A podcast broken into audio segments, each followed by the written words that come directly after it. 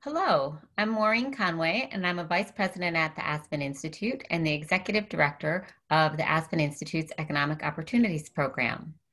At the Aspen Institute's Economic Opportunities Program, our mission is to advance strategies, policies, and ideas to help working people and small businesses thrive. We are particularly focused on ideas to address the systemic inequities that influence access to economic opportunity. One's gender, race, or place of residence should not determine whether one has access to a good job or the opportunity to start a small business. We are now in an extraordinary time and the rapid changes in our economic landscape that have accompanied the coronavirus pandemic are having a devastating impact on both low income workers and on small businesses. In the coming weeks, we'll be following how the crisis unfolds and bringing ideas forward as we develop this virtual opportunity in America conversation series. As always, we are grateful to the Ford Foundation, Prudential Financial, the Walmart Foundation, the Surdna Foundation, and MasterCard Center for Inclusive Growth for their support of our work. Today, I am really delighted to be joined by Drew Greenblatt, president of Marlin Steel and a passionate believer in the vitality of American manufacturing. Uh, so, welcome, Drew. We're really happy to have you. Um, so much for inviting me. Sure. The, the, the super great thing about talking to Drew, uh, especially in this moment, is that he's just always an inspiration. The business model that uh, Drew Greenblatt has built with Marlin Steel uh, is really an, an, exemplar of what our Good Companies, Good Jobs initiative is always looking for. Uh, it's really an example of strategies that simultaneously produce outstanding business outcomes and outstanding outcomes for their frontline workers. Um, and at this time, you know, when we're, you know, we've talked to Drew before, and at times when we were concerned that there were so many working people who couldn't make ends meet, we talked to Drew, and Drew complains about, I can't find a place to park my parking lot because all of my employees have bought new cars. Um, so he's always giving us the sort of more optimistic and alternative story. And now, in the midst of this pandemic, uh, Marlin Steel is busy. Uh, responding to an urgent need for medical equipment in this pandemic and also keeping its uh, workers safe and productively employed. So that's what we're going to talk about today. And um, uh, Drew, really appreciate again you joining us. So uh, just to start, I hope everybody uh, at Marlin Steel is you know sort of healthy and and well, um, and that you're all staying safe. Uh, you and I both live in in Maryland, and Governor Hogan has issued a stay-at-home order for us all. Um, so, uh, and in some states with stay-at-home orders, manufacturing uh, facilities are closed, but yours are open. And I know uh, in working with you that the safety of your workforce has always been a really top concern for you. So, um, so first, before we launch into the uh, exciting story of what you're doing, uh, tell us what you, how you're keeping your workers safe in this moment. Worker safety is job number one, protecting our team. So we're we've instituted several programs to make sure that we can keep our team virus free. The first one is uh, everybody is wearing an N95 mask. Secondly, uh, we have a procedure that we're going to sanitize every single station every two hours. Thirdly, we're sanitizing every single door handle in the facility every two hours. Fourth, uh, we're te testing temperature uh, of the employees when they come into the facility and also around lunch break. In addition, uh, we uh, any employee that exhibits any kind of sneezing or coughing or losing taste or whatever, uh, we send them home instantly. Um, our, our, our, our procedure is to protect everybody and their families. Yeah, yeah. Thank you. I really, I really appreciate that. Um, okay, so let's talk about now what you're what you're producing, what you're working on. Um, uh, you're you're in business because Marlin Steel is really meeting a new and urgent need in the time of this pandemic. So so tell us a little bit about that.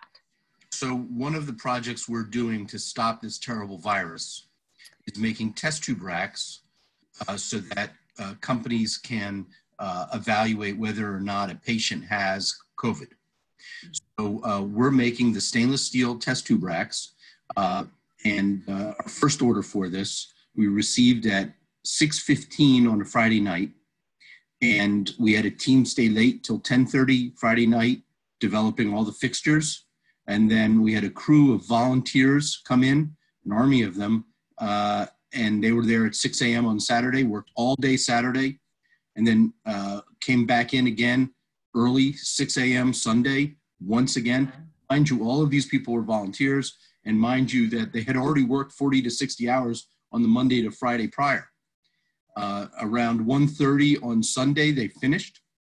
We loaded it on a truck and drove it to the airport because we had an airplane ready to dash off to the Midwest to drop this off. And it blew us away. The, uh, the airline canceled the, flight.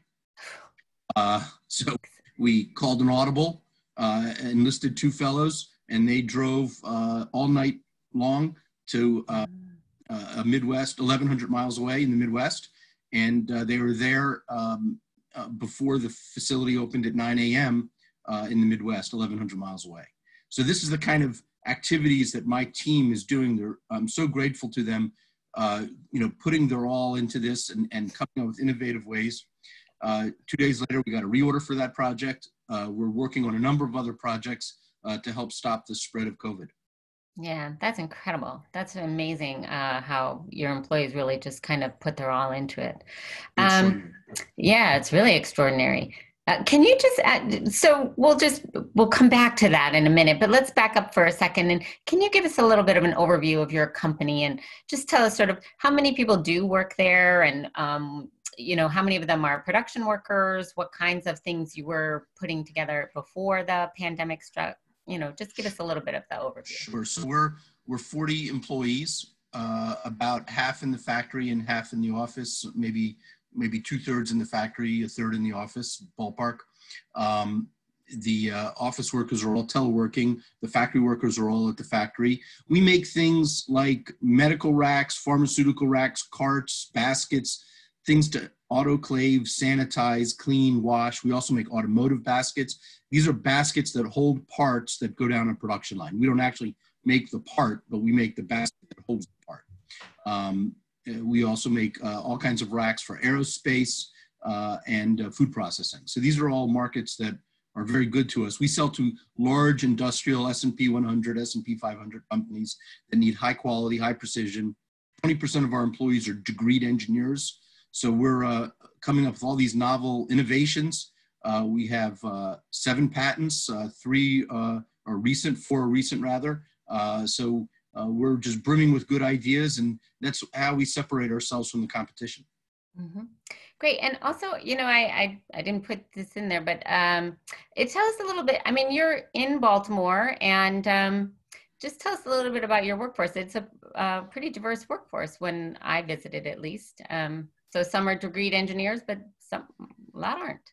Exactly. So uh, um, we're in uh, the inner city of Baltimore. We're in a challenging neighborhood, uh, a neighborhood that desperately needs more manufacturing because we amazing middle class jobs. Everybody in our facility has the same health insurance plan I have. Uh, my kids and their kids uh, have the same access to doctor and medical care.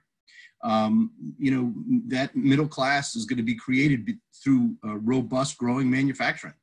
Um, uh, our employees are all locals uh, um, you know, hired from the local community, uh, and they are critical to our success, and they're uh, doing an amazing job. Um, we had a huge year of growth, and uh, the first quarter was very strong. And, and this is because we have amazing talent. They're so innovative, and they come up with great ideas, and they make great quality. Uh, we ship to 40 countries out of Baltimore City, and we only use American steel. Yeah, great. Wonderful.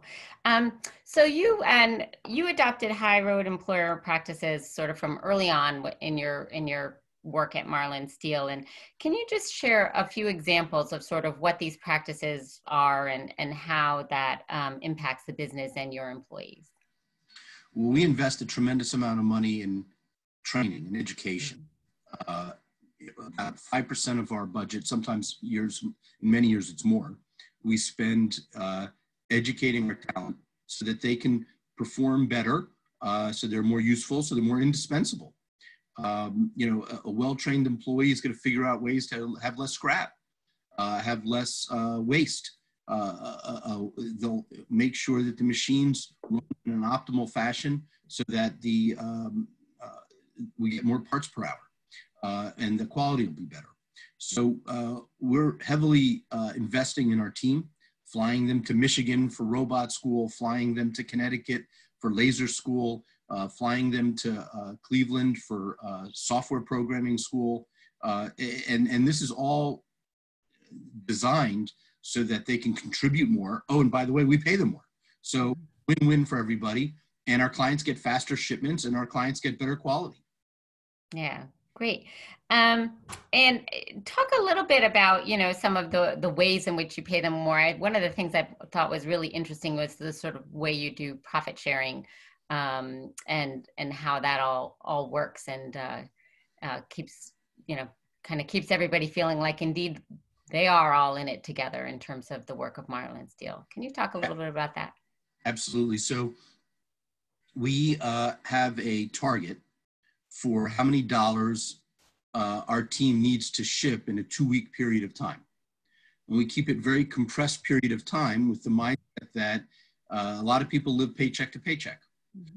So by uh, making uh, the carrot um, very frequent, uh, we offer a very large bonus uh, every two weeks. And uh, if we hit our targets, uh, the teammates get cash every two weeks. And these checks are substantive and they're meaningful. And this is very motivational to our team. So they have skin in the game and they act like entrepreneurs rather than blue collar workers at a factory. Uh, everybody's very uh, motivated to identify ways to improve the throughput, improve the quality, so that uh, they have a better chance of hitting their uh, cash target. Yeah, great. Um, so the nation overall and manufacturing in particular are confronted by the dual threat of pandemic and a, and a sharp economic downturn.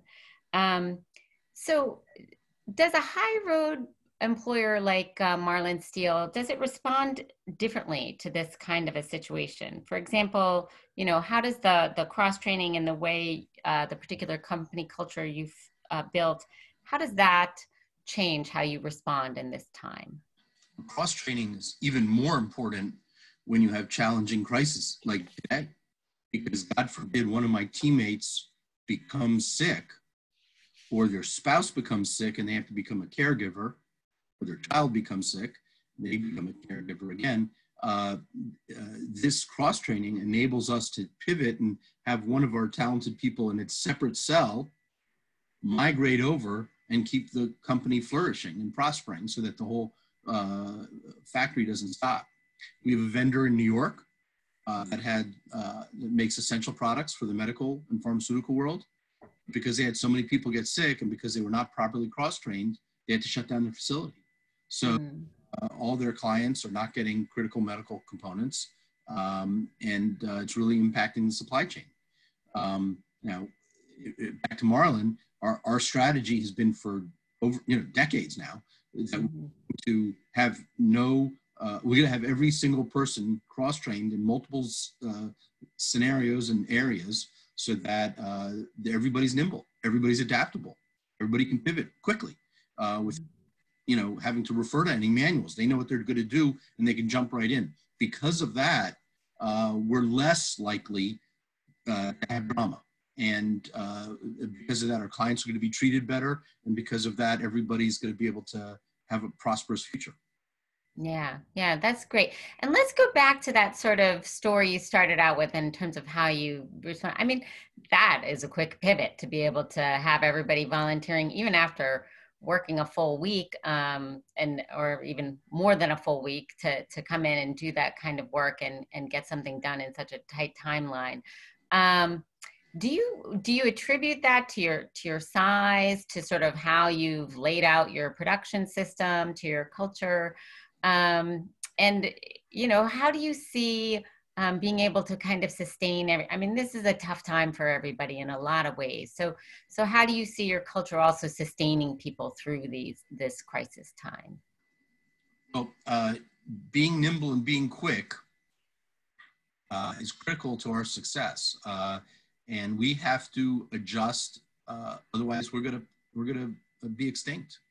Uh, companies that are not pivoting quickly now, uh, in 2008, like in Y2K, like after 9/11, uh, you know, these are companies that have been through a lot, and uh, you know, I, I, believe many management teams uh, that are survivors really value their employees, train them, uh, uh, and, and, explain the mission, explain what's going on, be very forthright in uh, dialogue with our clients. Mm-hmm.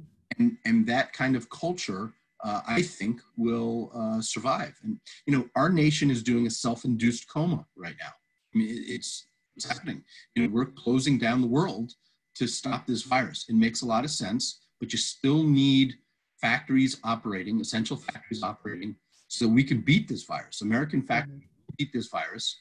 Um, but it's going to be companies like Marlin that are nimble and adaptable that can all of a sudden make things we've never made before. We're starting to make shields now for the nurses and the doctors. And these shields are going to protect them from getting the virus. Uh, there's a tremendous personal protection equipment shortage going on right now. Mm-hmm. Uh, and, and to stop, and, you know, and our systems, our infectious disease control systems will uh, stop it and we, we're selling it.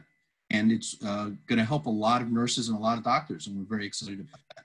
This is the kind of nimble, adaptable. We didn't make these two weeks ago, right? But now we're doing that. All hands on deck. We got to beat this virus.